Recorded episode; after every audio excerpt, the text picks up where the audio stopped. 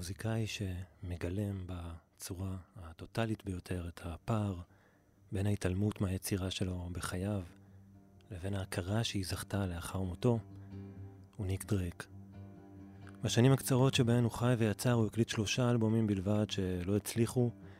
הוא שקע בדיכאון כבד, חזר לגור בבית הוריו ומת בשנת 74, מגיל 26 בלבד, כשהוא אנונימי לחלוטין. האם הוא התאבד? גם על כך עדיין יש ויכוחים, ולקח לעולם שנים לגלות את המוזיקה המופלאה שהוא השאיר מאחוריו. את השירים הכל כך מיוחדים וכנים וחשופים שכתב בחור בשנות ה-20 המוקדמות של חייו. והיום מיליונים ברחבי העולם מכירים ואוהבים את המוזיקה של ניק דרייק. דורות חדשים מגלים אותה והמוזיקה שלו היא תחנת חובה בדרך של כל סינגר סונגרייטר. האלבומים שלו יצאו בהוצאות מחודשות, מלא אוספים הגיעו, הקלטות נדירות, שני סרטים דוקומנטריים, ספרים ביוגרפיים ולא מעט אלבומי מחווה. אבל בזמן אמת המצב היה שונה, והלילה בספיישל של חצות אנחנו נחזור אל הסיפור הטרגי של ניק דרייק, שאולי ידע איך זה ייגמר וכתב את ההספד שלו במובן מסוים על תהילה שמגיעה לאחר המוות באחד השירים היותר מצמררים שלו, פרוט טרי, שגם היה השיר האחרון שהוא ביצע בהופעה. אף אחד לא מכיר את עץ הפרי מלבד הגשם והאוויר. אבל כולם ידעו שהוא היה כאן אחרי שהוא ילך, ורק כשאתה עמוק במקומך באדמה, הם ידעו מה אתה שווה.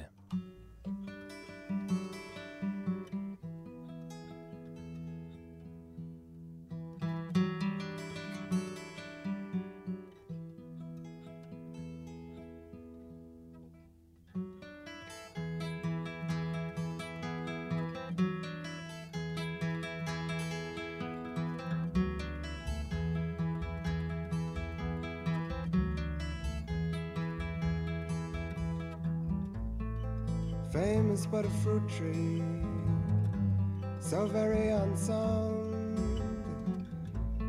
it can never flourish till its stalk is in the ground. So men of fame can never find a way till time has flown far from their dying day.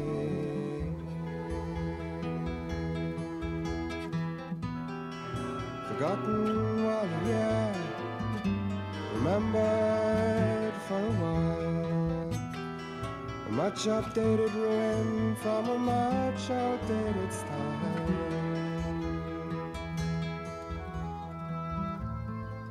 Life is but a memory, happened long ago. Theater full of sadness for a long forgotten show seems so easy just to let it go on by till you stop and wonder why you never wondered why.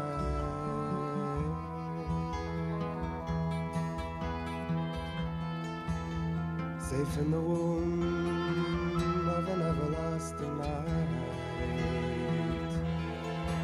you find the darkness can give the brightest light. Safe in your place deep in the earth. That's when they'll know what you really want. Forgotten while you're here, remembered much updated ruin from a much outdated style.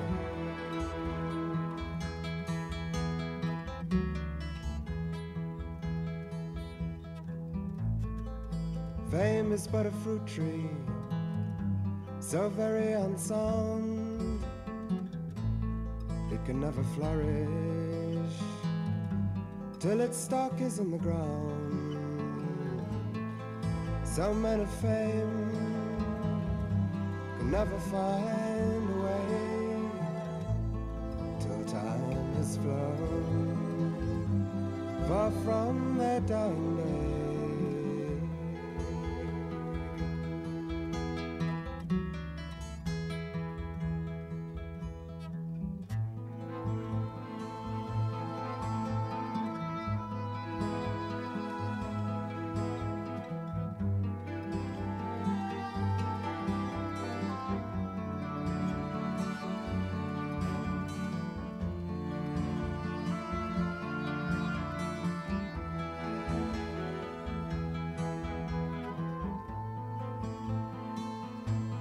Fruit tree, fruit tree.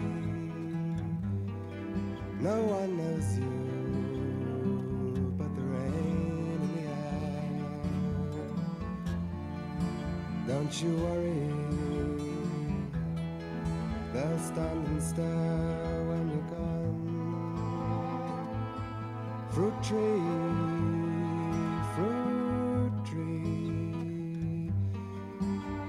open your eyes to another year. They'll all know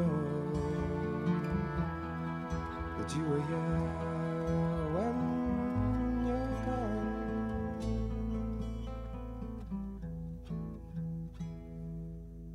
אז אתם על כאן 88, ספיישל של חצות.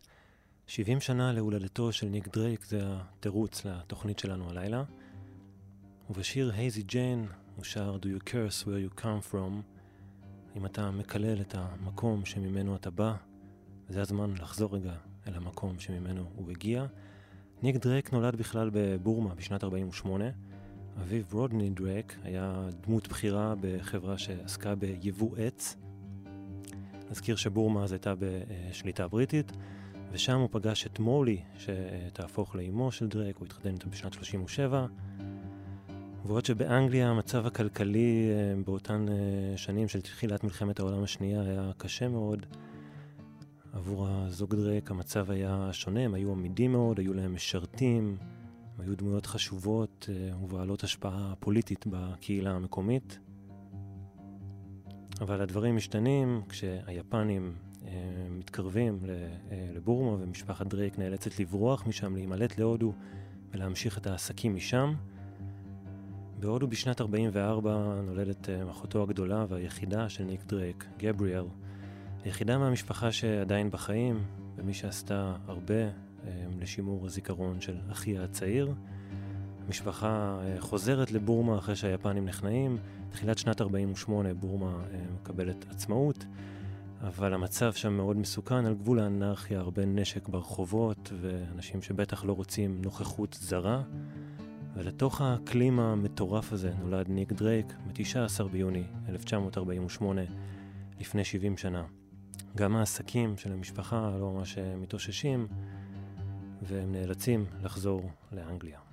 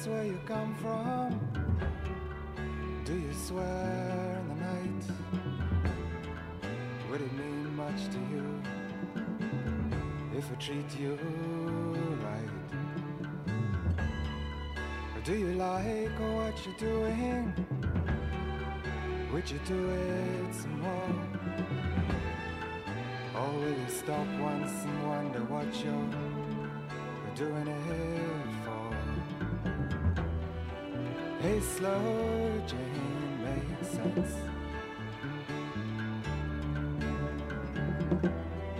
Slow, slow Jane cross the fence.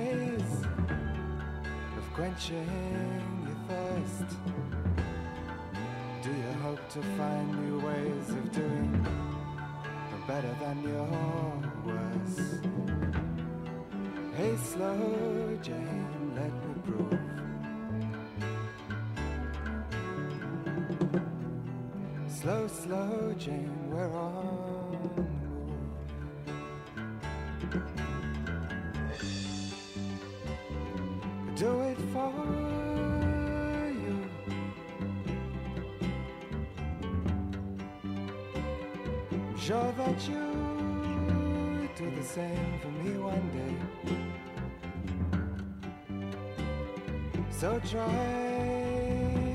to be true. Even if it's only in your hazy.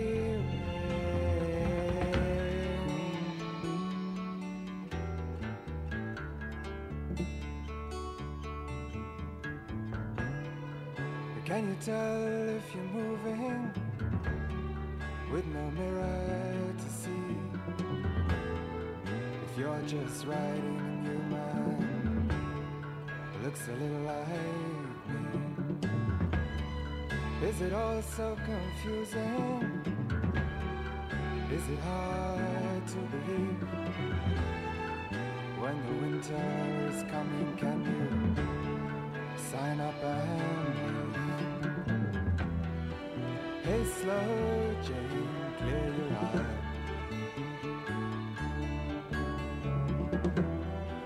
Slow, slow Jane, fly on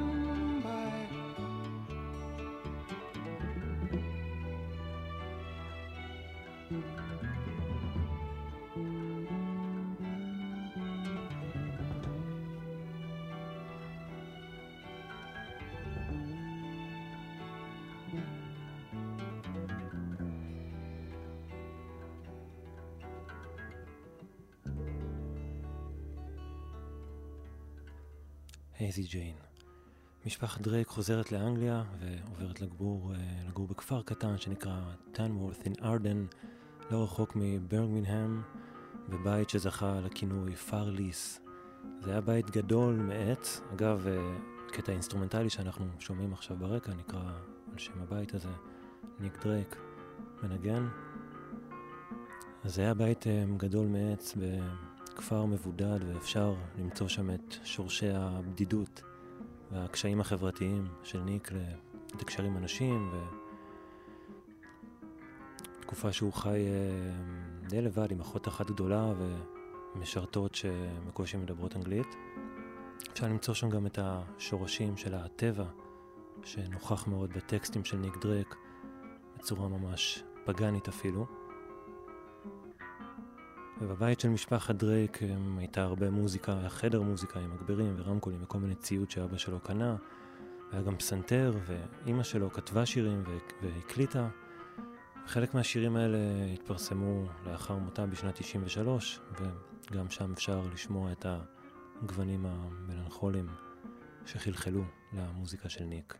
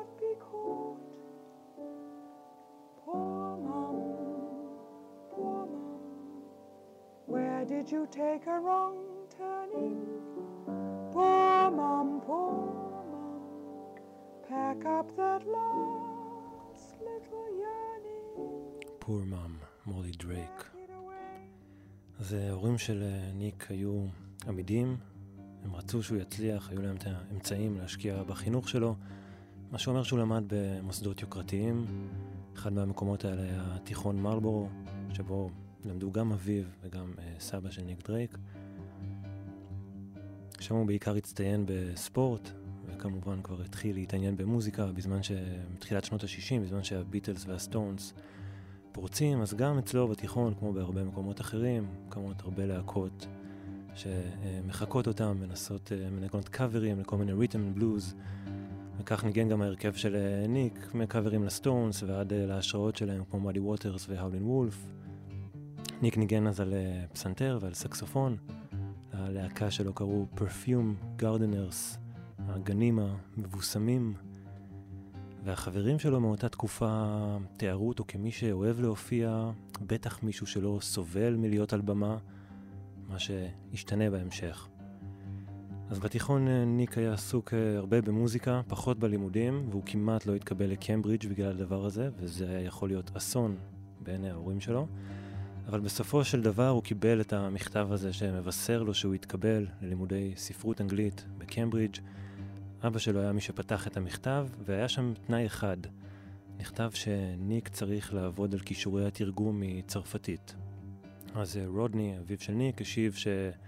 השיב מיד שאוקיי, ניק הולך אה, להעביר עכשיו אה, חצי שנה בצרפת, והוא נשלח לדרום צרפת לפרובנס ללמוד קורס um, יוקרתי מאוד אפשר לומר, במונחים של היום משהו כמו עשרת אלפים דולר, רק בשביל להמחיש כמה ההורים שלו השקיעו בחינוך שלו. וכך בשנת 67 ניק דרייק מוצא את עצמו um, עצמאי לראשונה בארץ זרה. הלימודים לא עניינו אותו והוא נשאב מיד אל תוך המוזיקה ולהרפתקה הזו של לחיות רחוק מהבית. עם uh, כמה חברים שנסעו איתו, היה לו גם הרבה זמן לנגן על הגיטרה ולהתאמן. שם הוא גם שמע אלבום שיצא ממש באותם ימים. האלבום מלו ילו של דונובן, מה שאנחנו שומעים עכשיו ברקע.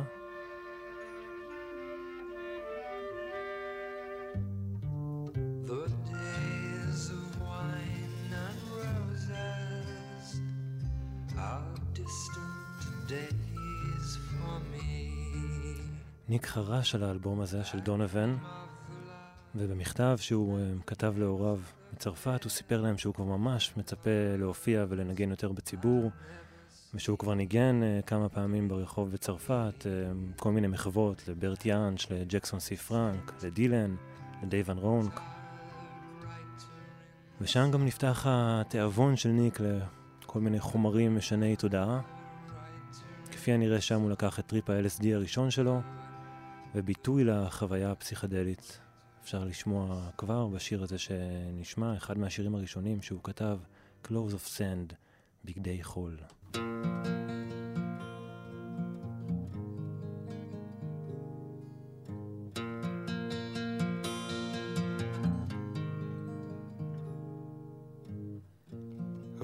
dressed you in strange clothes of sand?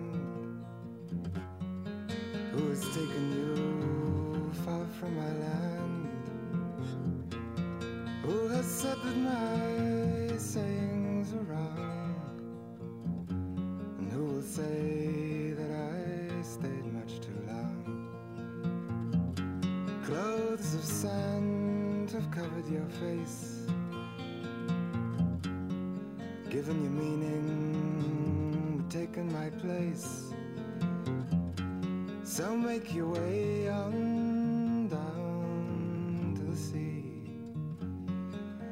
Something has taken you so far from me.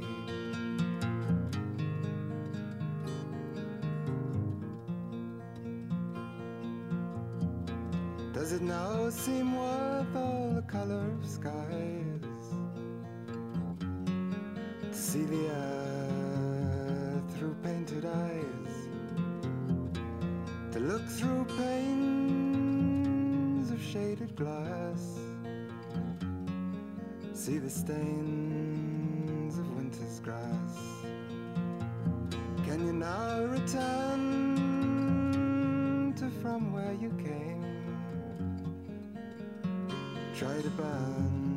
changing name, or with silver spoons and colored light, will you worship moons in winter's night? Clouds of sand have covered your face. given you meaning, taken my place. So make your way on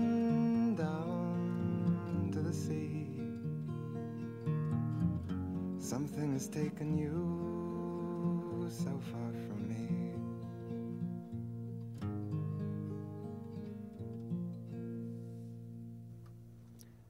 אז אנחנו באביב של שנת 67, שאפשר לומר שזה ה-Summer of Love של ניק דרייק, אביב האהבה שלו. הוא עדיין בצרפת, אמור uh, לעבוד על הצרפתית שלו, אבל uh, ביחד עם שלושה חברים הם יוצאים לרוד טריפ למרוקו. המוטיבציה היא כנראה החשיש המרוקאי. והנה סיפור על צירוף מקרים נחמד. הם הגיעו למרקש והלכו לאכול שם ברובע הצרפתי. פתאום באחת המסעדות הם רואים כמה דמויות מוכרות. הם מסתכלים והם קולטים שזה, שמדובר בכמה כמה מחברי הסטונס. ומיק ג'אגר, וקית'. והם כמובן בהלם כל הסיפור הזה, אנחנו עכשיו נסענו לסוף העולם, ואנחנו רואים את, ה, את הלהקה שאנחנו מעריצים, ואז אחד החברים משכנע את ניק שהוא חייב לנגן לסטונס כמה שירים. הוא לוקח את הגיטרה, הייתה איתו גיטרה כמובן, והוא אה, מנגן להם כמה מחוות לדילן ולדונבן, והוא גם מתאר את המפגש הזה בהתרגשות במכתב שהוא אה, כותב למשפחה, איך הוא ניגן שירים בפני הרולינג סטונס. אז אנחנו לא יודעים בוודאות מה הוא ניגן להם שם, אבל אה, הנה ההקלטה שלו עם מחווה לדילן. יש יותר סיכוי שהוא שמע את הביצוע של אלוויס לשיר שנשמע עכשיו, Tomorrow is a long time.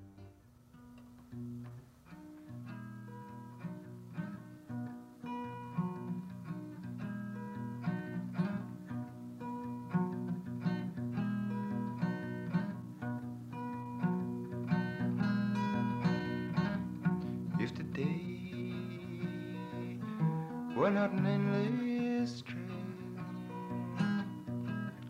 If tonight went on a crooked train.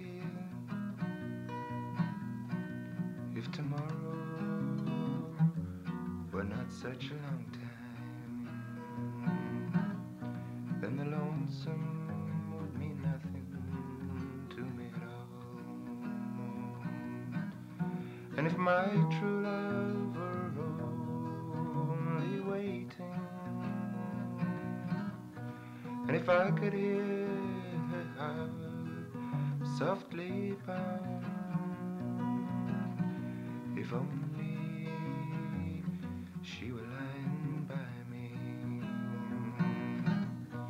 and I could sleep in my bed once again.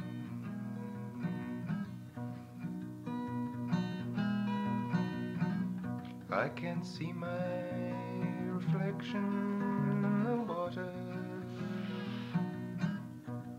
Can't speak the sounds that shone. I can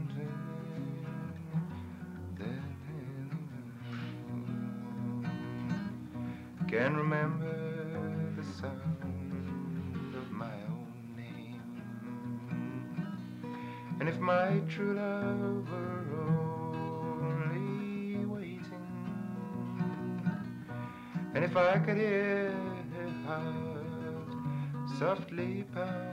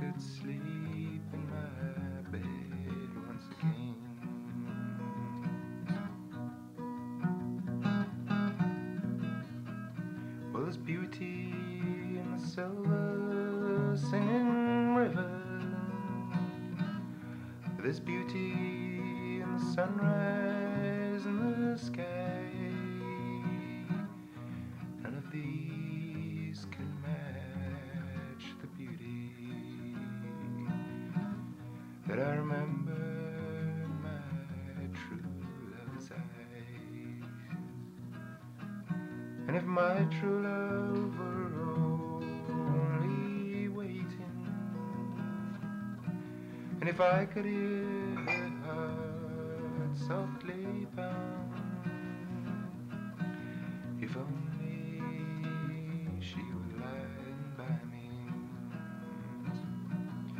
and she could sleep in my arms once again.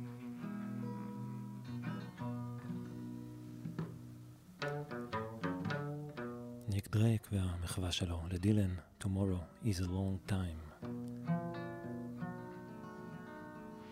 הסוף של הסיפור אמ, בצרפת, במרוקו, סליחה, בטיול שלהם למרוקו, זה שניק והחברים שנסעו איתו תכננו איזושהי נסיעה ארוכה כמעט בלתי אפשרית באפריקה, ולפני שהם הגיעו לסהרה, הרכב שלהם סטה מהמסלול, הם יצאו בשלום, אבל הרכב הלך, ולמזלם היה שם איזה אה, מכונאי שפגש אותם והיה בטוח שהם הסטונס, כי הוא קרא בעיתון שהסטונס הגיעו, והוא ראה חבר'ה כאלה, שיער ארוך, אוקיי, נראה דומה.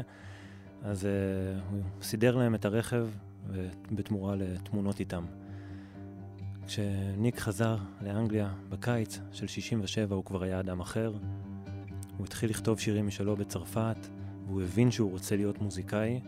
אז נכון שהוא התחיל ללמוד בקמברידג' והלך בדרך שציפו ממנו, אבל הוא כבר התחיל באותו הזמן להתרחק מהמסלול. בקמברידג' הוא תואר כסוג של רוח רפאים. הוא לא היה מגיע להרצאות, קם מאוחר, מעשן מלא, בעיקר מתאמן על הגיטרה במשך שעות, עד שהוא היה מגיע לסאונד הכל כך מדויק שאנחנו נשמע אחר כך באלבומים שלו, ולפריטות המורכבות והנקיות האלה של ניק דרייק. לקראת סופה של שנת 67 הוא יוצר קשר עם קריס בלקוול, מפיק ומייסד הלייבל איילנד, מגיע אליו עם הקלטות um, ביתיות, דמואים לשלושה משיריו, וקריס סיפר שהוא סך הכל חיבב אותו, התרשם ממנו כבחור שקט אבל עם ביטחון עצמי, בטח לא מה שנהיה ממנו אחר כך. הם הקשיבו ביחד לשירים, וקריס חשב שהם טובים, אבל הוא אמר לניק שפשוט אין להם, אין ללייבל שלו את הכישורים ממש להפיק אותו. היה להם אלבום פולק אחד ברפרטואר, אלבום הבכורה של ג'ון מרטין, והוא חשב שהם לא עשו איתו צדק, הם לא הפיקו אותו כמו שצריך. אז um, הוא פשוט אמר לניק, תחזור אליי עוד איזה כמה חודשים, ואולי יקרה משהו. זה אחד מהשירים שניק הביא איתו לשם, שיר מוקדם שהוא כתב, שבסופו של דבר נגנז מאלבום הבכורה שלו, והפך להיות שיר הנושא של אוסף שיצא ב-87, Time of No Reply.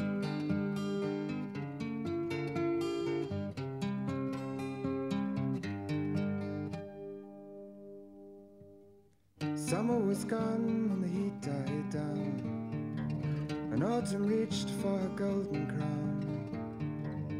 I looked behind as I heard a sigh, but this was the time of no reply.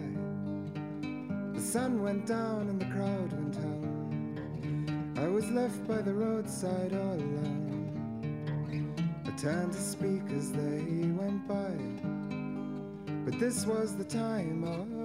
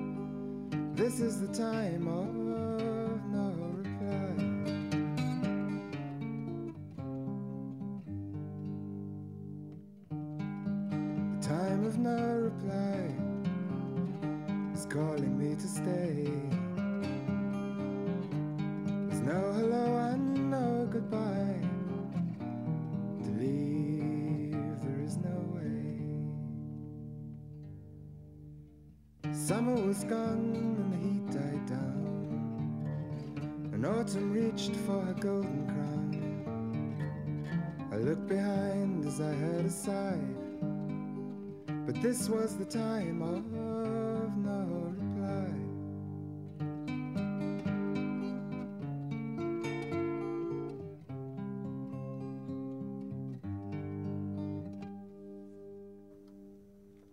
כאן 88 ספיישל של חצות, 70 שנה להולדתו של ניק דרייק. אנחנו עדיין בתחילת הדרך, כמה שבועות אה, אחרי הפגישה עם קריס בלקוול, לפני כריסמס של 67, דרייק משתתף באיזשהו אירוע של כמה ימי הופעות במקום שנקרא ראונדהאוס בלונדון. לא ממש ברור איך הוא הגיע להופיע שם, יש הרבה חורים בסיפור של ניק. באותו אירוע הופיעו גם קאנטרי ג'ו אנד הפיש, וגם אחד מהרכבי הפולק הבריטים הטובים של שנות ה-60 והחשובים, פרפורט קונבנשן. הבסיסט שלהם אז היה אשלי האצ'ינגס, וכשהוא שמע את ניק דרייק באותה, באותה הופעה מנגן, הוא פשוט תיאר איזה שהוא התחיל להתקרב לבמה, הוא נמשך אחרי ההילה שלו. היה בה משהו ממגנט, למרות שניק כמעט ולא זז על הבמה. אחרי ההופעה של ניק הם דיברו, ואשלי שאל אותו על הקלטות. הם החליפו טלפונים, וכך הוא קישר אותו אל המפיק שלהם, אחד האנשים שאם היית מוזיקאי אז באנגליה, באנגליה באותם ימים, כנראה שהיית מאוד רוצה להיות מקושר אליו, ואני מדבר על ג'ו בויד. ג'ו בויד, בחור אה, אמריקאי עם רקורד עשיר מאוד, הוא היה מנהל הבמה בפסטיבל ניופורט ב-65, הפסטיבל הידוע לשמצה כשדילן עלה עם הסט החשמלי שלו וזעזע את קהילת הפולק. באותו זמן הוא גם נשלח לאנגליה לפתוח שם שלוחה של הלייבל אלקטרה, בלונדון הוא ייסד את מועדון ההופעות, ה... אה, מועדון האנדרגראונד, UFO, איפה שהופיעו הסופט משין ופינק פלויד בתחילת דרכם, והוא גם הפיק את, את הסופט משין ואת הסינגל הראשון של פינק פלויד, ארנולד ליין. ושם באנגליה הוא גם פתח את אה, חברת ההפקה והניהול שלו, Witchseason, שנקראה על שם השיר Season of the Witch של דונובן. אז ג'ו בויד יהפוך להיות אה, דמות קריטית וחשובה בסיפור של ניק דרייק. מי שמצד אחד היה המפיק האמיץ שהחתים אותו ולקח סיכון, ומצד שני היו מי שביקרו אותו על האופן שבו הוא טיפל בניק דרייק, זה שהוא לא דחף אותו מספיק, שהוא לא תמיד ידע איך אה, אה, לשווק אותו ולמכור את המוזיקה שלו, אבל בשנת אה, 68, תחילת שנת 68, לא היו לניק דרייק אפשרויות טובות יותר מג'ו בויד. כשהוא שמע בפעם הראשונה את הדמואים של ניק, הוא, הוא, הוא תיאר את זה ככה, הוא אמר שהמוזיקה שלו נשמעת כאילו היא בכלל לא פונה אליך, כאילו הוא מנגן רק בשביל עצמו. בויד מחליט להחתים אותו, וזה אה, חתיכת הימור, אנחנו מדברים פה על מישהו שחוץ מכמה הקלטות ביתיות, לא היה לו כלום ביד, אף אחד לא ידע מי הוא. הוא בקושי הופיע אפילו בשביל לצבור איזשהו קהל עוקבים, אבל בויד הבין שיש שם משהו מיוחד, והלך עם זה.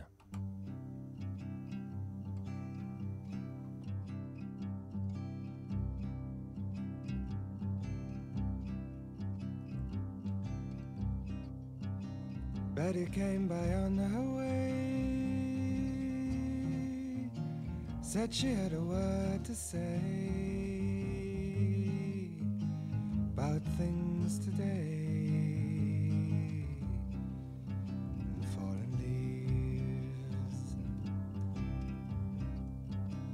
Said she hadn't heard the news,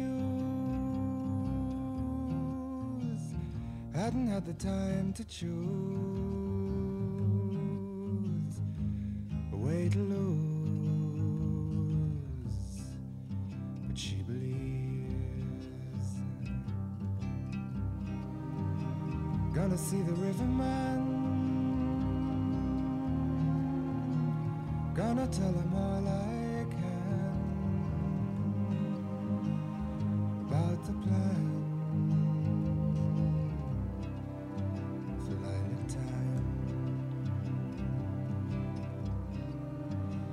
tells me all he knows about the way his river flows,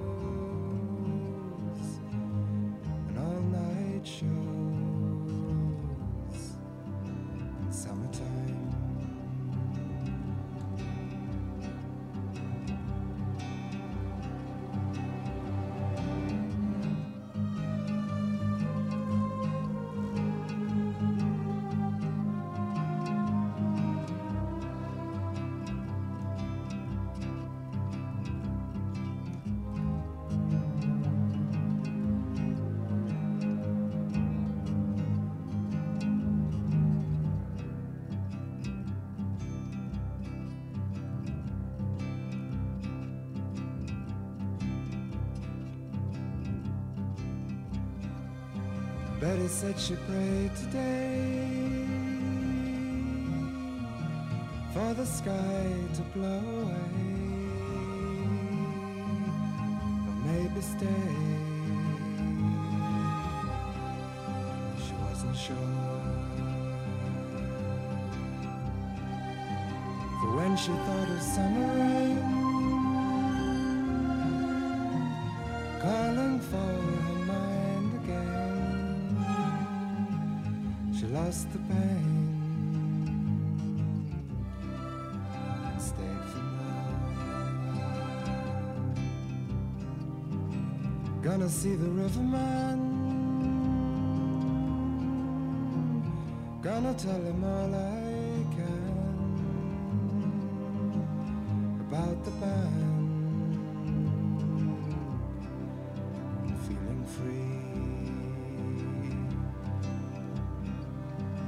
If he tells me all he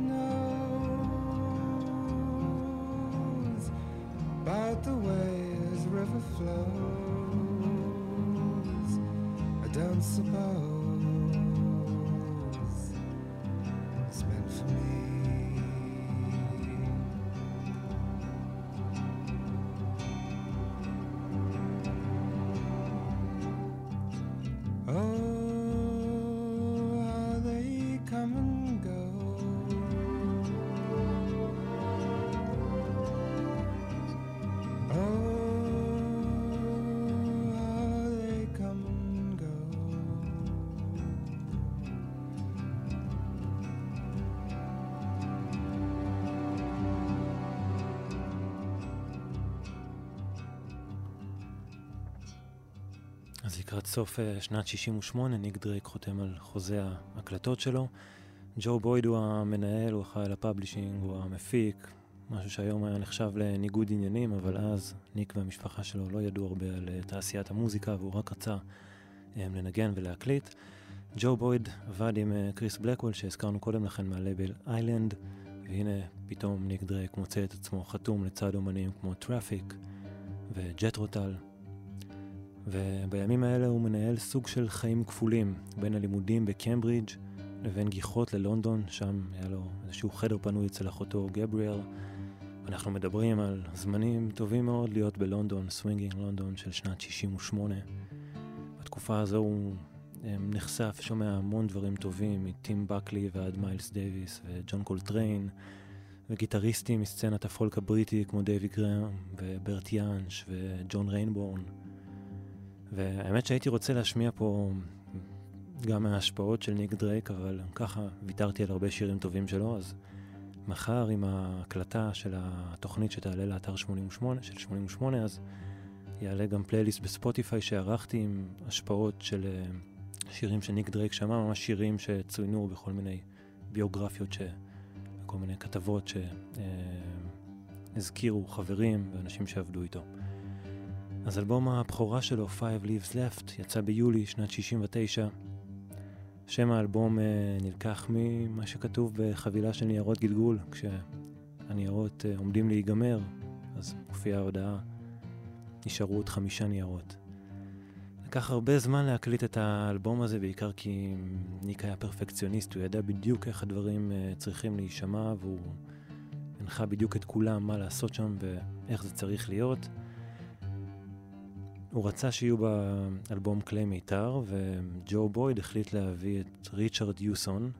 ריצ'רד יוסון עבד עם ג'יימס טיילור ועם דונובן. הוא היה אחראי על אה, כלי המיתר ב-Those were the days של מרי הופקין, ואחר כך הוא גם יעבוד עם הביטלס ב-Let it be. אז היה חתיכת שם, והוא עלה הרבה כסף. וזו הייתה אכזבה גדולה לגלות שבסוף התזמורים שהוא כתב לא ממש התאימו למוזיקה של ניק, הוא אפילו לא פגש את אה, ניק. ג'ו אה, בויד אמר שהם היו יותר מדי מיינסטרימים בשבילה. ורק אז ניק נזכר. לספר לג'ו ש hey, יש לי איזה... אני מכיר מישהו שאולי יכול לעשות את זה. והמישהו הזה הוא רוברט קירבי, עוד אחת מדמויות המפתח בסיפור של ניק. הם נפגשו בקיימברידג' וקירבי כבר כתב תפקידים אה, לכמה מהשירים של אה, ניק באיזו הופעה שהם עשו שם, שהוא גם הקליט אותה. וניק מציע לבויד את רוברט קירבי, ובויד לא כל כך יודע איך לאכול את זה, זאת אומרת, מה עכשיו אתה מביא לי איזה חבר? אנחנו מדברים פה על אלבום רציני מבחינתו, זה משהו שצריך להתחרות בליאונרד כהן. הוא לא רצה לקחת סיכונים, אבל לא היה לו משהו יותר טוב, אז הוא זרם עם זה. אחרי כמה שבועות, קירבי שלח את התפקידים שהוא כתב לכלי, לכלי המיתר, וג'ו בוי, ג'ו בויד וג'ון ווד הטכנאי, שעוד נדבר עליו בהמשך, ישבו ופשוט היו בהלם שהם שמעו את, ה...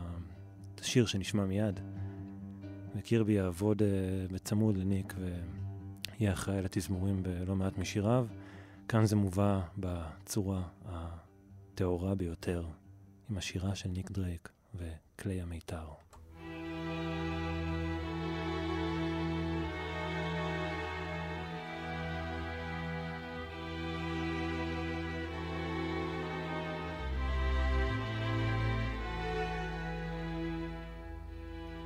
Don't you have a word to show what may be done? Have you never heard a way to find the sun? Tell me all that you know. Show me what you have to show. Won't you come and say if you know the way to blue? Have you seen the land living by the breeze? Can you understand the light among the trees? Tell me all that you may know. Show me what you have to show. Tell us all today if you know the way to blue. Look through time and find your eye. Tell us what you find. We will wait at your gate,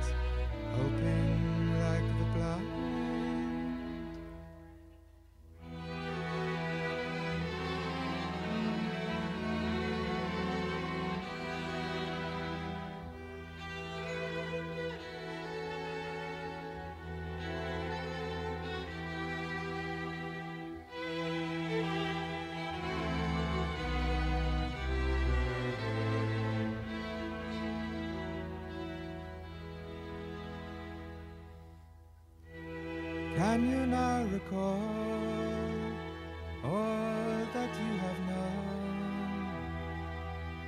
Will you never fall when the light has flown? Tell me all that you know. Show me what you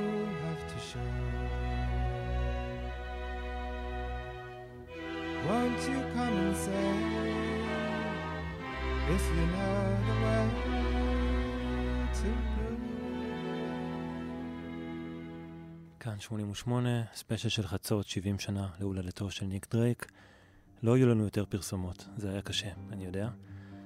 אז אנחנו עם אה, אלבום הבכורה של ניק דרייק, הוא בחוץ, והשיווק שלו היה בעייתי מאוד, היו מתחים בין ג'ו בויד לבין הלייבל איילנד, כל צד חשב שהצד השני לא עושה מספיק לקדם אותו. ההדפסה של האלבום התעכבה, וכשהיא כבר הייתה בחוץ לא היה שום קמפיין שילווה אותו. על, עטיפ, על עטיפת התקליט um, לא היה שום מידע ביוגרפי על מי זה ניק דרייק, מאיפה הוא הגיע אלינו. בנוסף לזה גם הייתה טעות בהדפסה בסדר של שניים מהשירים. עכשיו, המצב היה יכול להיות אחרת אם ניק דרק היה עושה יותר בשביל לקדם את זה בעצמו, והיה צובר איזשהו קהל עוקבים בהופעות, ובונה את עצמו בשטח.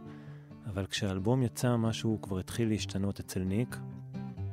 סיפרתי קודם שחברים העידו שהוא אהב להופיע ולא הייתה לו בעיה עם זה, אבל פתאום החלו כל מיני ספקות ופחד במה שיהפוך לפרנויה. מי שתיאר את התקופה הזו הוא מאף ווינווד, אחיו של אה, סטיב ווינווד מטראפיק, ומי שניגן איתו בתחילת הדרך בספנסר דייוויס גרופ. ובסוף שנות ה-60 הוא עבד בלייבל איילנד שבו ניק היה חתום, ופשוט הוא תיאר את זה שניק היה מעשן מלא ונשאר ער עד מאוחר בלילה, והתפקיד שלו, של מאף, היה להגיע אליו הביתה ולהעיר אותו כדי שהם יתחילו לעבוד. והוא אמר שבשלב מסוים הוא פשוט הפסיק לספור את כמות האירוחים בטלוויזיה וברדיו שהם הפסידו רק בגלל שניק היה מחוק.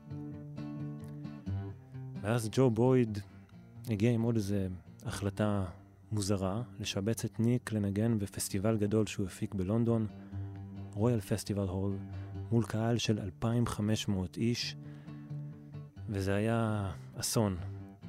ניק לא ידע איך להחזיק הופעה בסדר גודל כזה עם גיטרה לבד. הוא עצר הרבה בשביל אה, לכוון אותה, חלק מהשירים שלו הם לא מעט דורשים כל מיני כיוונים מיוחדים, אז היו הפסקות ארוכות בין השירים, הוא לא תקשר עם הקהל באמצע, וגם ההגברה שם לא הייתה משהו ככה שמי שעמד ממש מאחורה פשוט לא, לא שמע אותו. אחר כך ג'ו בויד כבר שלח אותו לכמה הופעות, אה, סיבוב יותר צנוע בכל מיני ברים קטנים, כשהוא מלווה בהרכבים, אבל גם שם זה לא ממש עבד. הקהל לא ידע איך להכיל אותו, הוא לא תקשר עם הקהל, הוא לא הציג את השירים שלו. הוא לא ידע איך להתמודד עם זה שאנשים מדברים וצועקים בזמן שהוא שר, ולפעמים הוא פשוט היה עוזב באמצע ההופעה, באמצע שיר, מפסיק שיר באמצע ויורד מהבמה. בתקופה הזו הוא גם התחיל. לבקר קבוע אצל הדילר שלו, כל מיני ערבי פוקר. הוא היה לקוח כל כך טוב, מספרים שהדילר קנה לו מכונית, קנה לו רכב שיהיה לו איך להתנהל ולהגיע אליו. באותה תקופה הוא גם מתחיל um, להתנסות עם הרואין. אז לפני שנמשיך בואו נשמע עוד שיר מאלבום הבכורה. אחד השירים של ניק דרייק שאני באופן אישי הכי אוהב. בין אם זה הכיוון של הגיטרה כאן והפריטה המיוחדת הזאת שהעברתי שעות בניסיון לנגן אותה. ובין אם זה השירה המרחפת של ניק ש... ברגעים מסוימים מתמזגת עם הצ'לו, במיוחד האווירה המדברית של השיר הזה, צ'לו סונג.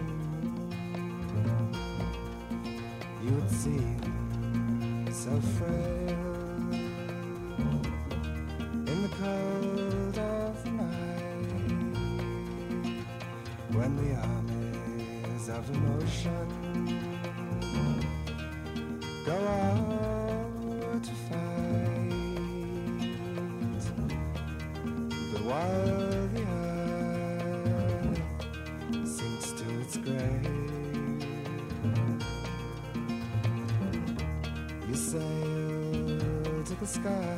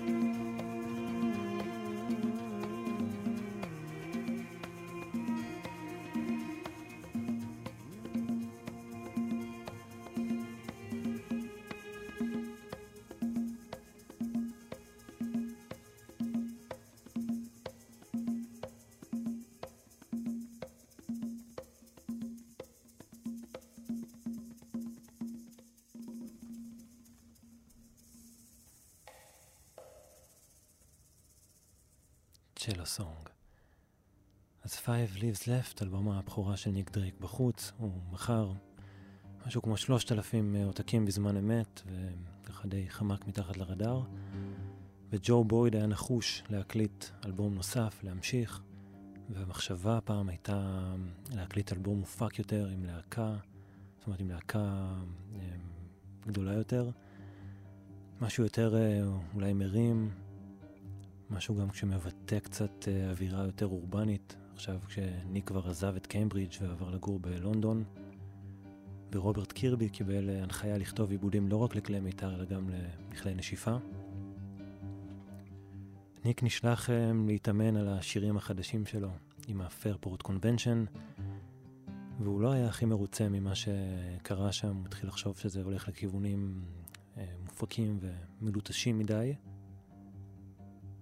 באותם ימים ג'ו בויד עבד עם ג'ון קייל, מהתקופה שאחרי הוולבט אנדרגראונד, ובזמן העבודה שלהם על אלבום של ניקו, ככה ג'ון קייל במקרה שמע הקלטות של ניק דרייק, והוא פשוט נטרף. הוא שאל מי זה הבחור הזה ברמה של אני חייב לפגוש אותו עכשיו. הוא לקח מונית אל הדירה של ניק בלונדון, ולמחרת הוא כבר ביקש מג'ו שישלח כל מיני ציוד כי הם הולכים להקליט ביחד. ג'ון קייל אמר על ניק שהוא היה בחור שקט מאוד, אף פעם לא הבנת מה עבר לו בראש. הוא יצר מוזיקה עם חושניות רבה, שונה מאוד ממוזיקת הפולק הבריטית. וכך באביב של שנת 70, ג'ון קייל וניק דרק, שדי נגרר לכל החוויה הזאת, זאת אומרת, הוא לא אמר הרבה, היה קשה להוציא ממנו תגובה אם הוא מרוצה ממשהו באופן כללי, הוא פשוט זרם עם ג'ון. אז הם עובדים ביחד על שניים מהשירים היפים של ניק, על פליי ועל השיר שנשמע עכשיו. ג'ון קייל על הפסנתר, על הקלידים, אחד השירים האופטימיים והרומנטיים, בכלל אחד משירי האהבה היפים ביותר שנכתבו, ובאופן מוזר הוא מוקם רק לקראת סוף האלבום השני. Northern Sky.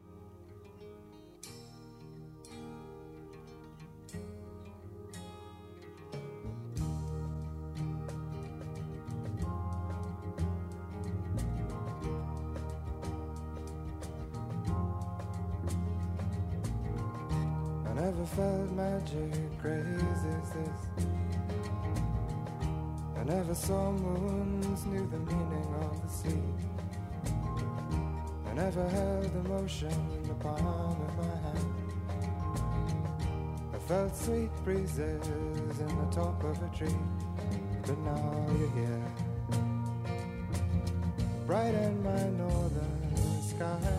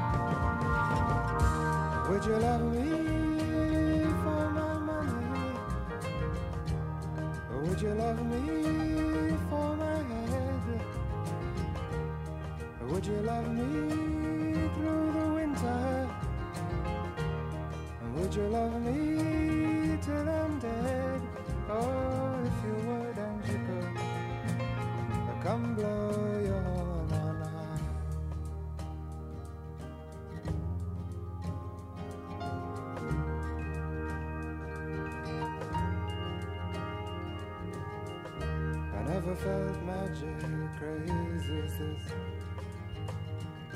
I never saw moons, knew the meaning of the sea. I never held emotion in the palm of my hand. I felt sweet breezes in the top of a tree, but now you're here, bright in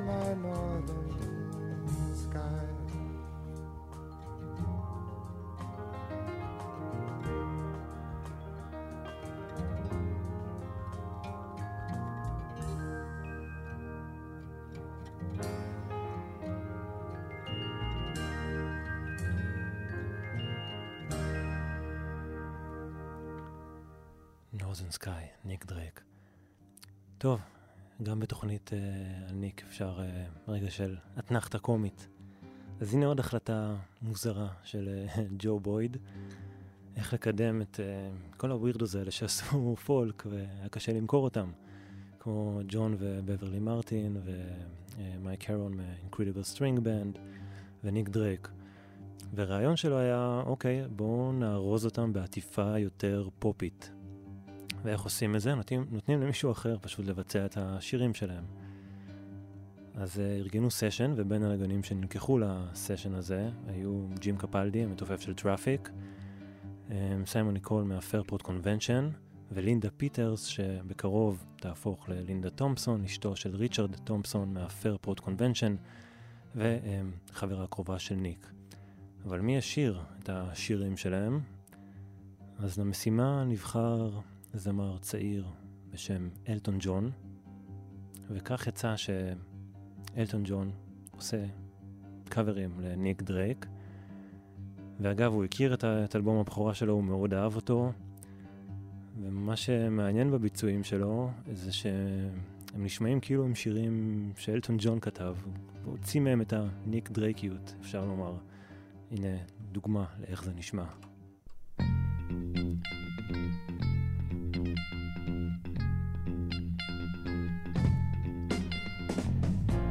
When the day is done, down to earth and sinks the sun, along with everything that was lost and won. When the day is done, when the day is done, hope so much your race will be all run. Then you find you jumped the gun, have to go back where you begun when the day is done, when the night is cold. Some get by, but some get old. Just to show life's not made of gold. When the night is cold, when the bird has flown, got no one to call your own, got no place to call your home the bird has flown.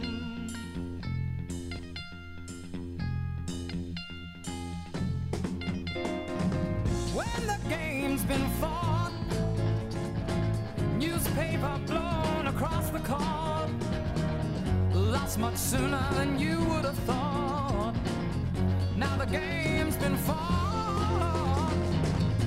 When the party's through, seems so very sad for you. Didn't do the things you meant to do. Now there's no time to start anew. Now the part is through.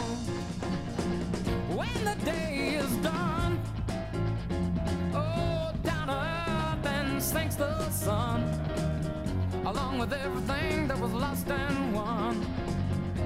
When the day is done,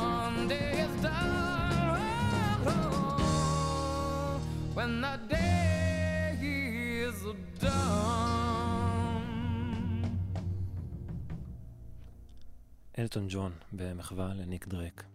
לא יודע אם זה עשה לי חשק, אם זה היה משכנע אותי לקנות אלבום של ניק דרייק.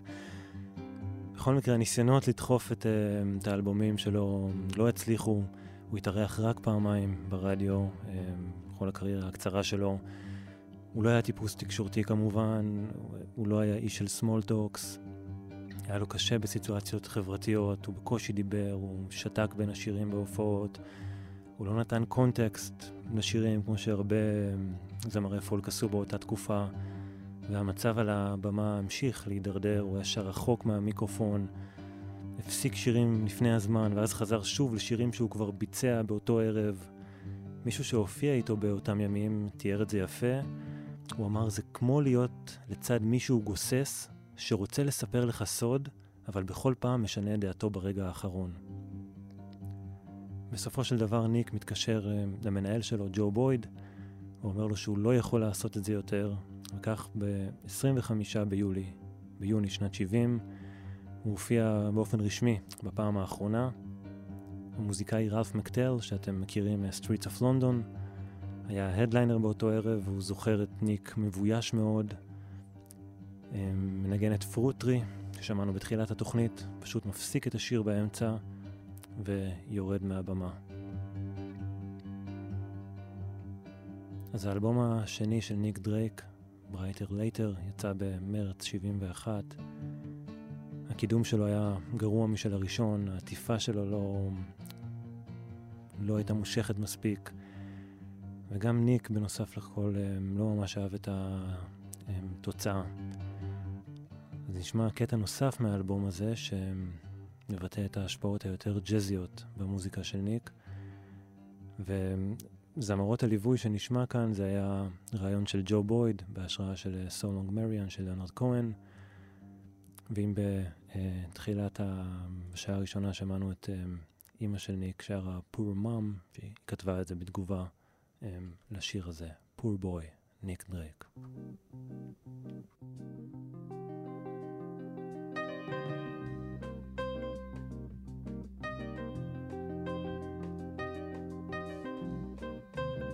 Let us sing for my supper. I never held my neighbor. Never do what is proper. My fair share of labor. I'm a poor boy, and I'm a rover.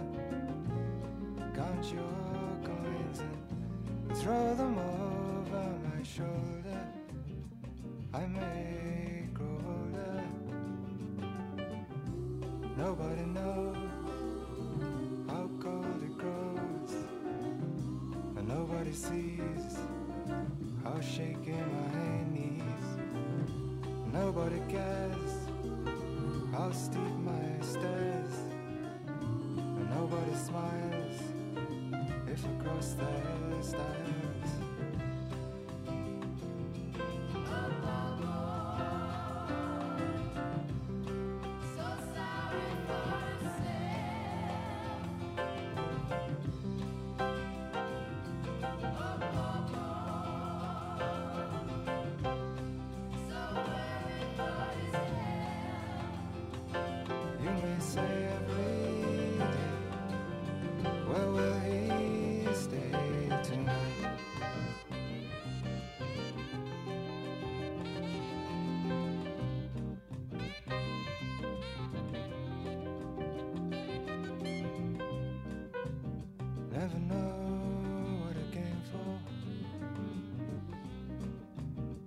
that I fall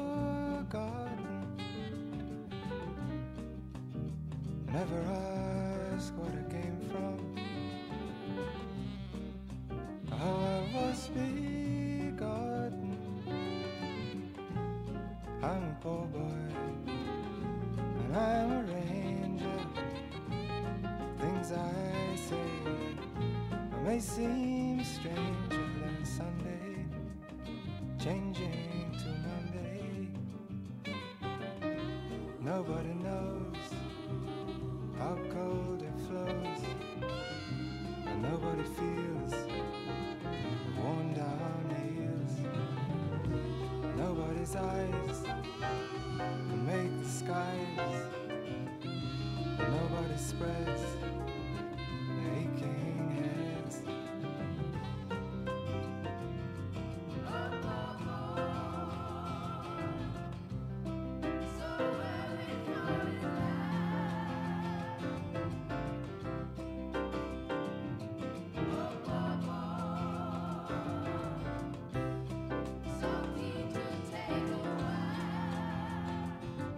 It's a mess, but he says if you just dress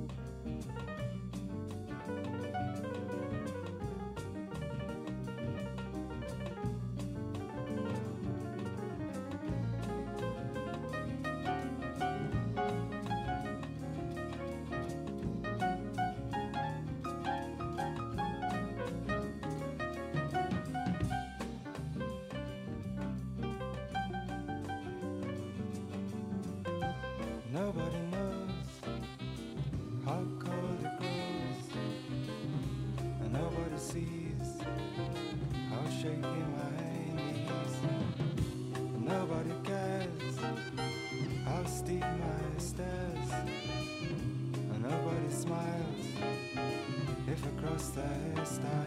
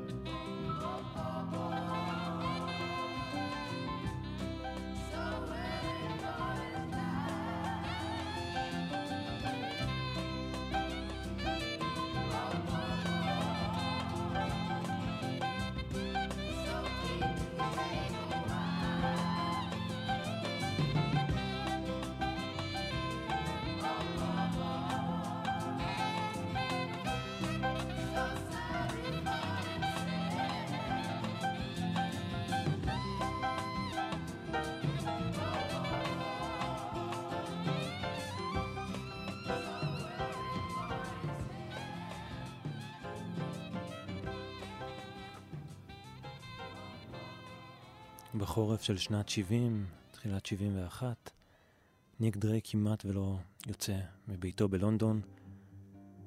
הוא מעשן כמויות עצומות של וויד.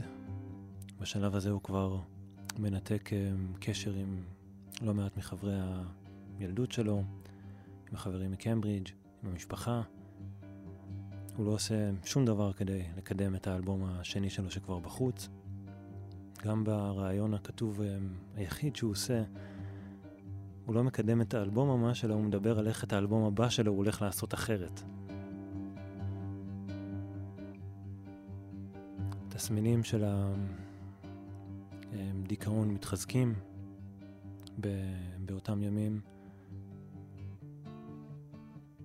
ואם זה לא מספיק, אז גם המנהל שלו, מפיק, יד ימינו, ג'ו בויד מחליט um, לעזוב לארצות הברית להצעת עבודה בלייבל Warner um, Brothers. הוא מוכר את החברה שלו, חברה Witchseason, לקריס בלקוול, וכך ניק נשאר במובן מסוים um, די לבד. המצב שלו מחמיר, הוא מחליט לחדש את הקשר עם uh, והוא אומר לאימא שלו, נכשלתי בכל דבר שניסיתי לעשות. ואחרי שהוא לא מצליח להחזיק את עצמו לבד בלונדון, הוא חוזר לבית ילדותו, לבית של הוריו, שם הוא ישעה עד למותו. באותם ימים הוא גם נשלח לפסיכיאטר, אבל בשלב הראשון מסרב לקבל טיפול תרופתי.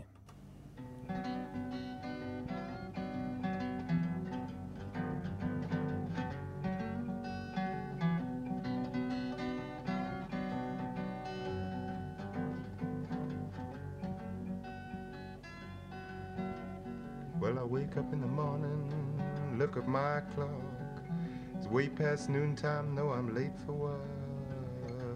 Tell me, tell me, what have I done wrong? And nothing go right with me, must be I've been smoking too long.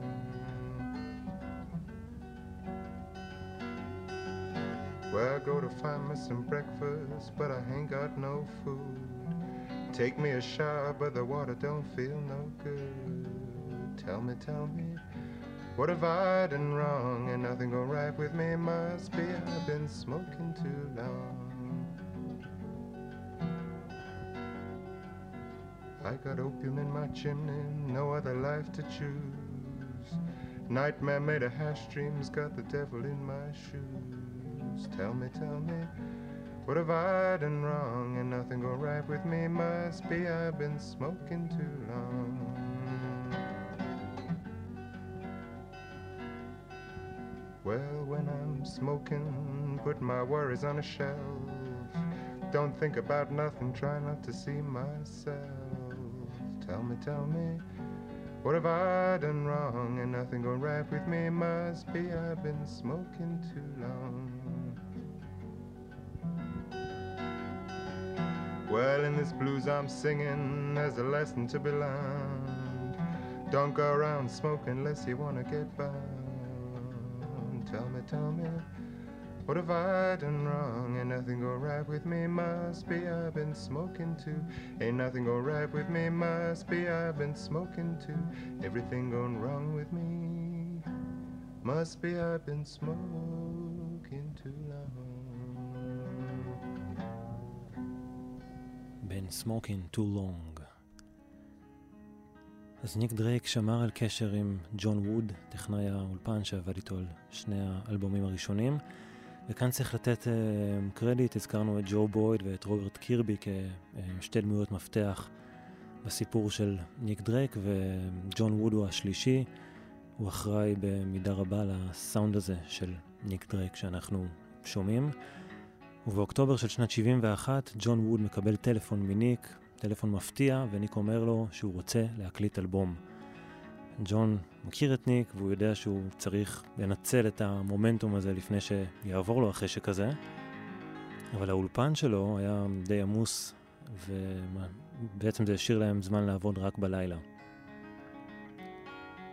המוזיקאית לינדה תומפסון, שהזכרנו קודם לכן, הייתה איתם שם בסשנים האלה בלילות. והיא סיפרה על האווירה הכל כך שקטה וקודרת ש... שהייתה שם. ניק ישב לבד עם הגיטרה, כמעט ולא דיבר עם אף אחד, ופשוט הקליט. בסופו של הלילה השני הם סיימו להקליט וג'ון ווד שאל אותו, אוקיי, מה, מה אתה חושב, ש... מה היית רוצה להוסיף לה... להקלטות האלה? וניק אמר לו שום דבר, פשוט לקח את, ה... את הסלילים ולא הוסיף לזה כלום. זה האלבום השלישי של ניק דרייק, Pink, Pink Moon, ניק והגיטרה לבד, 28 דקות, רק פסנתר הוסיפו לשיר הנושא, כל השאר זה ניק והגיטרה.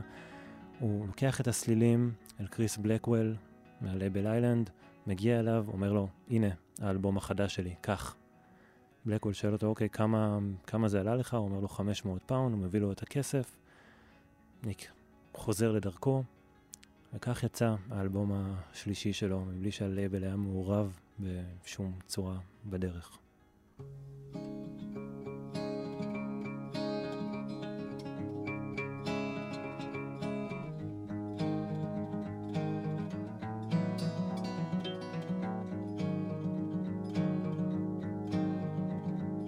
Please beware of them that stare, they'll only smile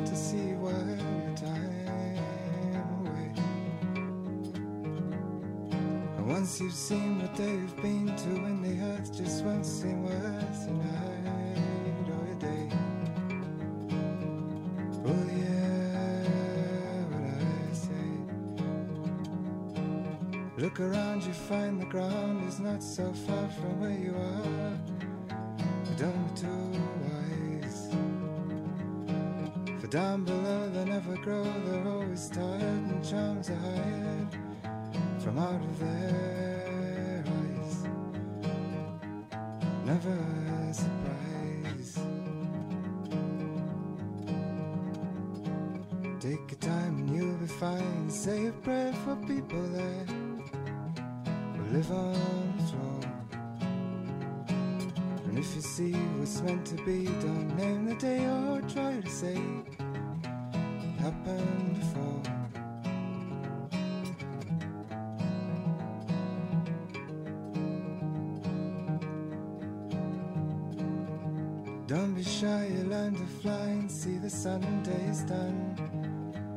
Only you see I just what you are beneath a star that came to say one rainy day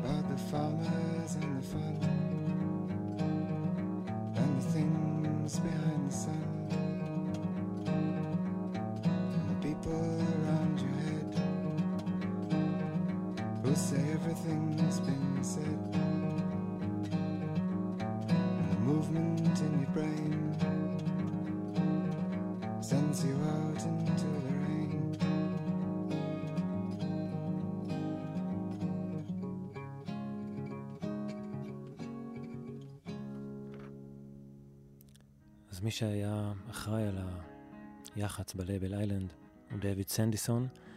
הוא החליט הפעם לנסות טקטיקה חדשה, איך הם, לעשות יח"צ לאלבום השלישי והאחרון של ניק דרייק, Pink Moon. הוא כבר ידע שניק לא השתתף בשום uh, קידום, לא הופעות, לא ראיונות, שום דבר, ולכן הוא לקח את כל התקציב של השיווק והשקיע אותו במודעה שנפרסה על פני עמוד שלם ופורסמה בכל מיני עיתוני מוזיקה. במודעה הזו הוא בעצם פונה באופן אישי לקוראים כדי שיקנו את האלבום של ניק. אני לא אקריא את הכל, אבל תרגום של חלק ממה שהוא כתב שם. הוא מתחיל בלתאר את ההיכרות שלו עם ניק, וכמה הוא טיפוס שקט ומופנם, ואחר כך הוא מספר איך ניק הקליט את האלבום הזה, פינק מון, אה, לבד, ופשוט הגיש להם אותו, ומאז הם לא שמעו ממנו. והסוף של המודעה, הסוף של הטקסט הוא החלק הבאמת מעניין, וככה הוא כותב: מדוע כשיש כל כך הרבה אומנים שמשוועים לחוזה הקלטות, אנחנו מוציאים את האלבום מחדש של ניק, ובסוגריים, ואם הוא ימשיך להקליט, גם את האלבום הבא שלו. משום שאנחנו פשוט מאמינים שניק דרייק הוא כישרון גדול. שני האלבומים הראשונים שלו לא מכרו בכלל, או בשפת המקור, haven't sold a shit, אבל אם נמשיך להוציא את האלבומים שלו, אז אולי יום אחד מישהו מוסמך יעצור, יאזין כמו שצריך ויסכים איתנו.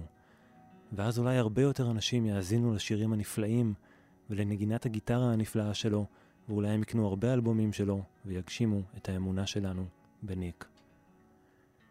אז פינק מון היה מעין תגובת נגד להפקה המוגזמת של האלבום השני, אבל גם האלבום היחיד שניק היה יכול להוציא באותו זמן, אלבום שמתעד את הדעיכה. באחת הביקורות על האלבום נכתב, ככל שמאזינים יותר לניק דרייק הוא יותר משכנע, אבל זה כל הזמן נחבא ממך.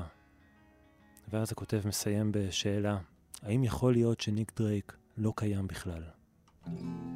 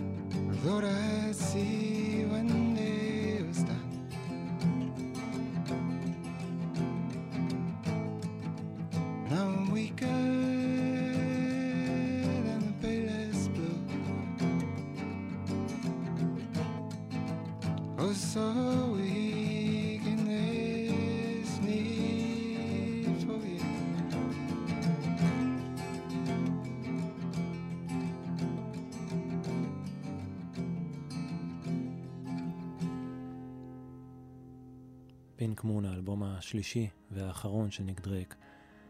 יצא בפברואר 72, ואת השנתיים הבאות עד למותו הוא העביר בבית הוריו, בחדר ילדותו. מדי פעם הוא היה לוקח את הרכב ונעלם מבלי להגיד לאף אחד לאיפה הוא הולך. לפעמים לחפש אחרי איזה, אחרי הדילר, להשיג איזה מנה של הרואין. חברים שראו אותו באותה תקופה מתארים דפוס דומה. הוא היה מגיע אליהם פתאום בהפתעה, שוהה איתם אבל כמעט ולא מדבר, לפעמים מאזין למוזיקה ומנגן קצת, ואז פשוט נעלם בלי להגיד שום דבר. עכשיו אתם בטח שואלים איך זה שאף אחד מהחברים הקרובים שלו לא עשה שום דבר, ראה אותו במצב נפשי כל כך קשה ולא עשה כלום. אבל צריך לזכור שכל העניין הזה של, אה, כן, של intervention ושל intervention לא היה, לא היה מקובל כל כך אה, בימים ההם, בטח לא היה cool במעגלים שניק הסתובב בהם, הם ראו את זה כחלק מהגאונות שלו, חלק מהתהליך היצירתי. בין החברים שהוא היה מבקר הרבה באותם ימים, היו uh, זוג המוזיקאים ג'ון ובברלי מרטין, שראו כיצד הוא יושב במרפסת אצלם בבית במשך שעות, שותה תה ופשוט בוהה דרך החלון, לא אומר כלום. על הביקורים העצובים האלה. ג'ון מרטין כתב את אחד השירים הכי יפים שלו, שיר שהוקדש לניק. אני לא יודע מה קורה בתוך הראש שלך, אבל אני יודע שאתה לא אוהב את מה שאתה מוצא שם, כשאתה עובר דרך אוויר מוצק. Solid Air, ג'ון מרטין.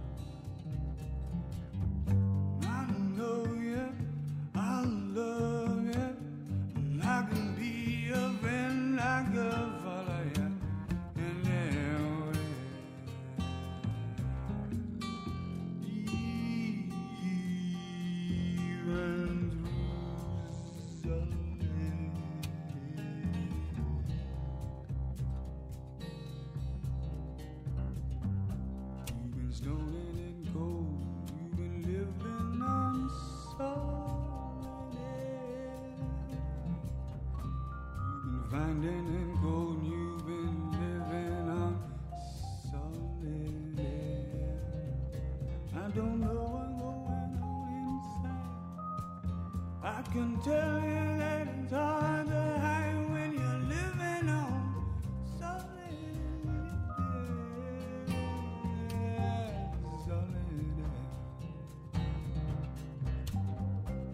Been getting too deep. You've been living on solid. You've been missing your sleep and you.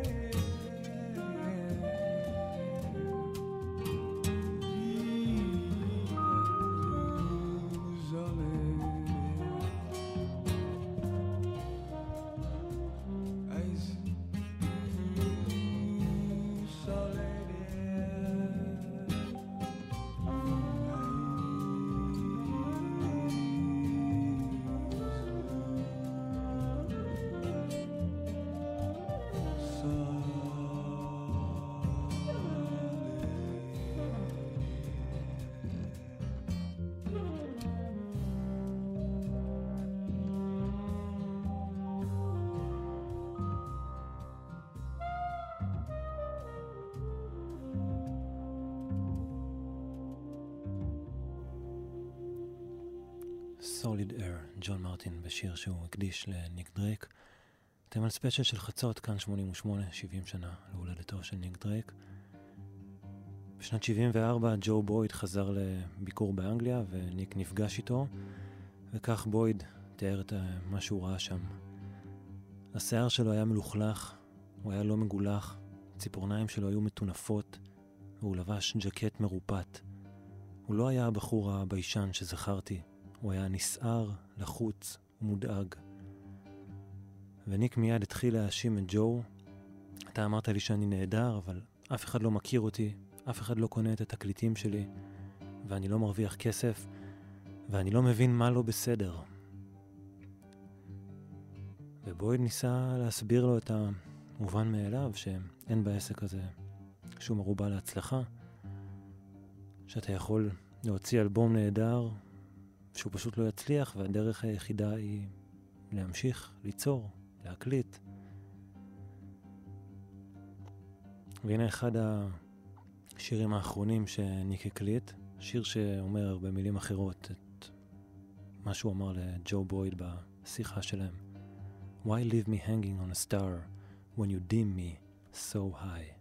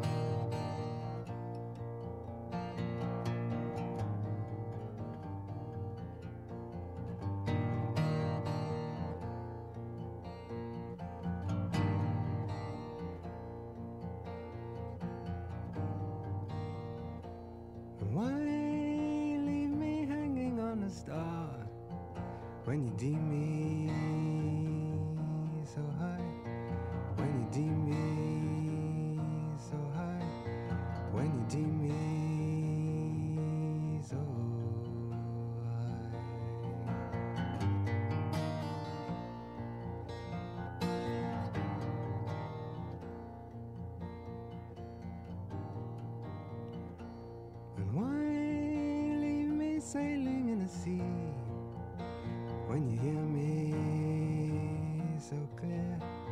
When you hear me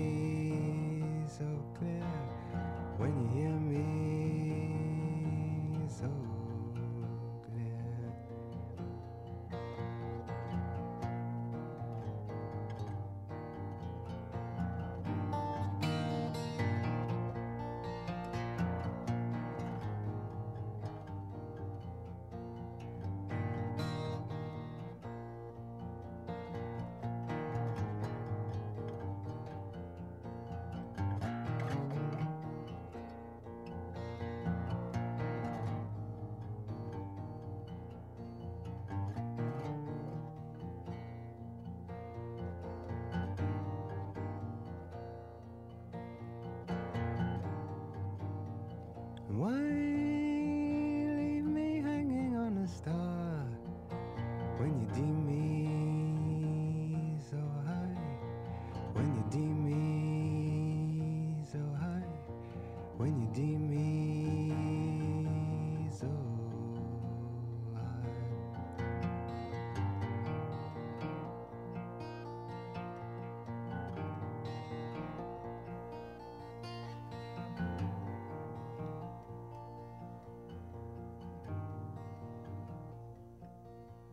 ניק דרייק ניסה להקליט אלבום רביעי, אבל uh, ההקלטות היו די קשות, עצובות מאוד.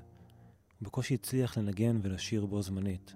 תחשבו על הפריטות ששמענו מקודם, איזה גיטריסט גדול הוא היה, ופתאום הוא, הוא לא מצליח לעשות את זה.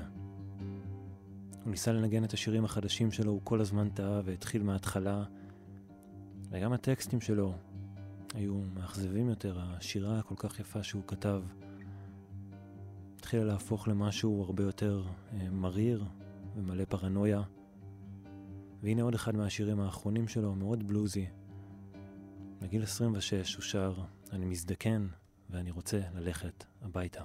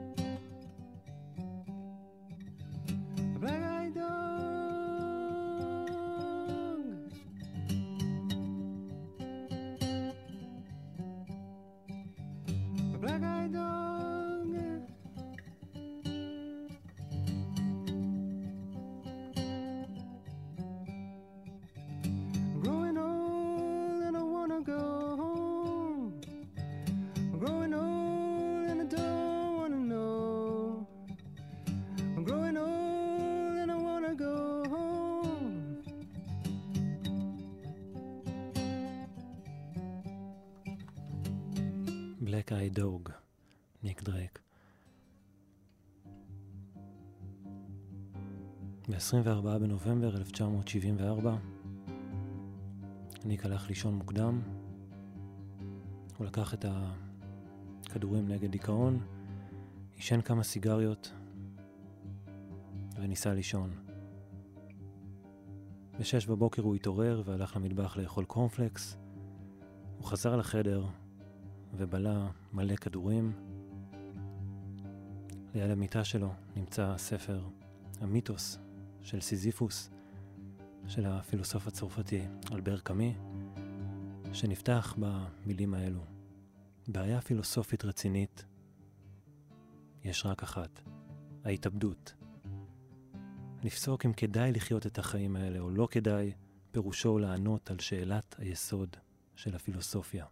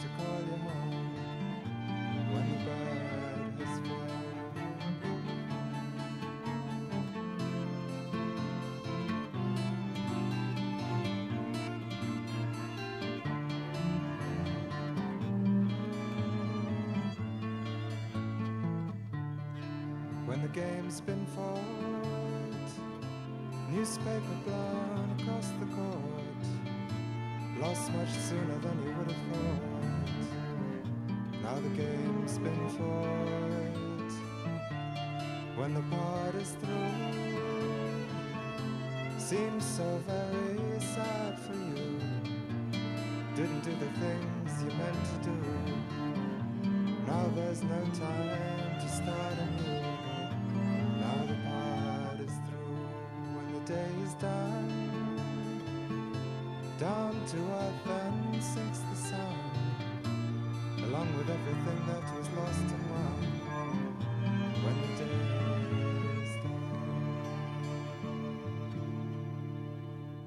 המוות של ניק דרק בגיל 26 היה כמובן עצוב וכואב לכל הקרובים אליו ולמשפחה, אבל רבים מהם לא הופתעו מהסוף הזה, כולל אחותו גבריאל, שתיארה את זה שכשהודיעו לה את זה כבר כאילו ידעה שזה הולך לקרות. הוויכוחים על נסיבות מותו עדיין uh, ממשיכים, הדוח הרשמי קבע שזו התאבדות. יש מי שאומרים ש... לא, שלא מקבלים את זה שאולי זו הייתה איזו תאונה, איזו קריאה לעזרה. בשנים הראשונות לאחר, מות... לאחר מותו הם... מעט מאוד התעניינו בניק דרק. בינתיים התחילו לצאת כל מיני אוספים והוצאות מחודשות כבר ארבע שנים לאחר מותו, ופתאום נשמעו כל מיני קולות של אנשים שסיפרו שהם העריצו אותו. דיוויד גפן, המפיק הגדול, פתאום אמר שהוא רצה להפוך אותו לכוכב וניסה ליצור קשר עם הלייבל איילנד. באמצע שנות ה-80 זה התגבר, כשרוברט סמית מהקיור סיפר שהשם של הלהקה לקוח בעצם משורה בשיר Time has told me, a troubled cure for a troubled mind. אומנים כמו R.E.M, קייט בוש, פול וולר ועוד הרבה התחילו להזכיר את השמות שלו בראיונות. ל-BBC הגיעו כל מיני בקשות לנגן את השירים של דרייק.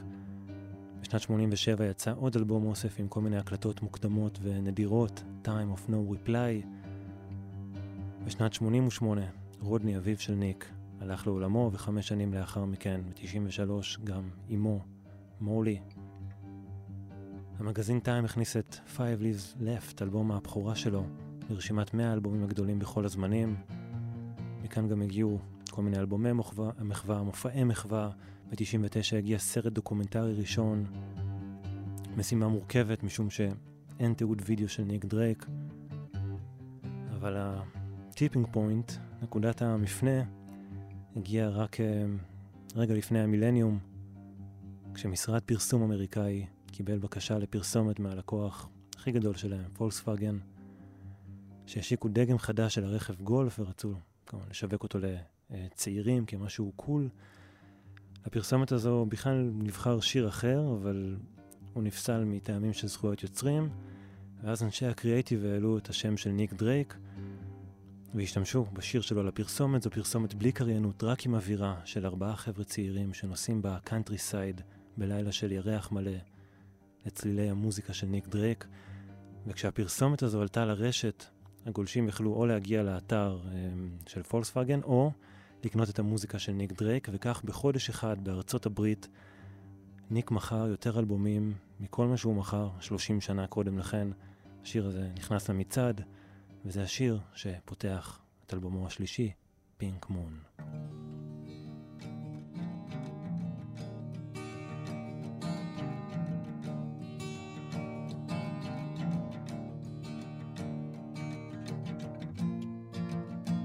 It written and I saw it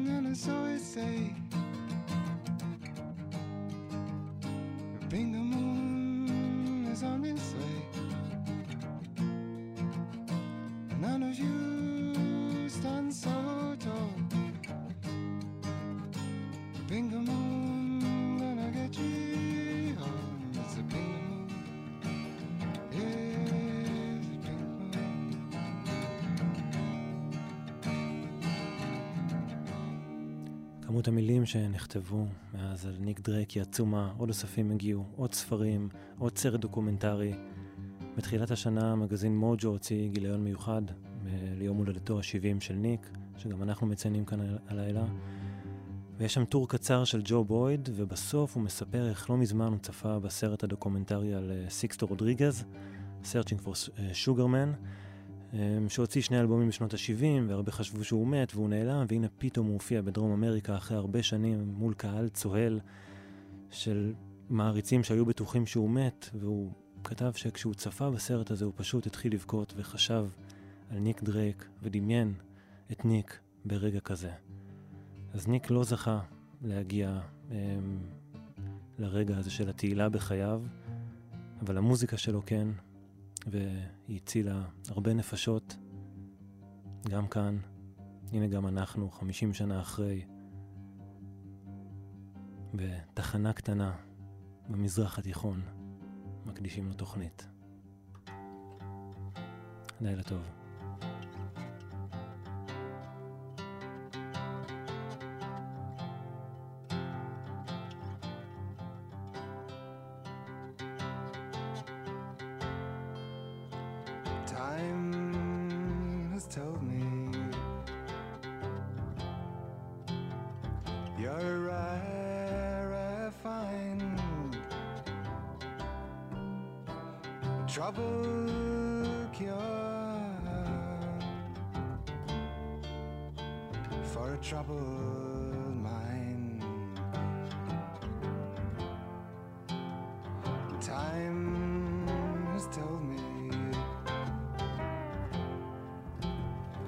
To ask for more. For someday our ocean will find its shore. So I'll leave the ways that are making me be what I really don't want to be.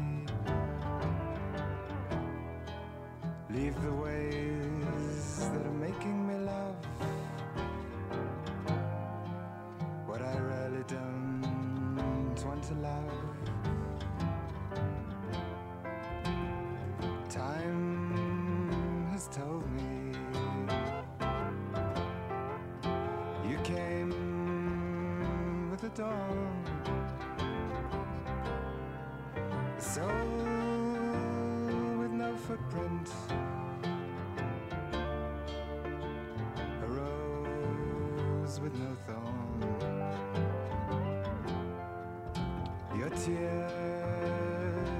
Tell me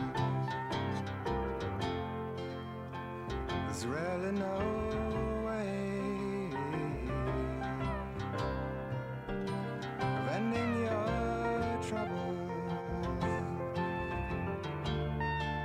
with things you can say.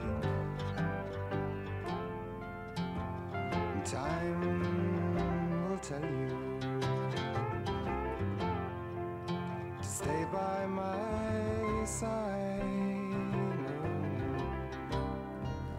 to keep on trying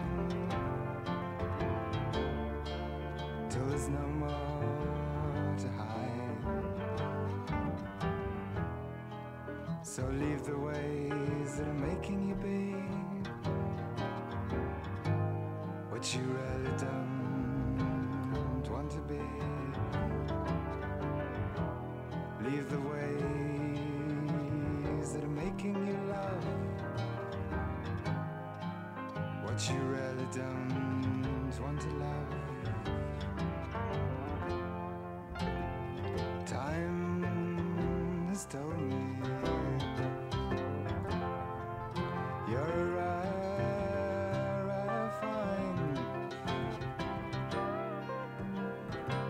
troubled cure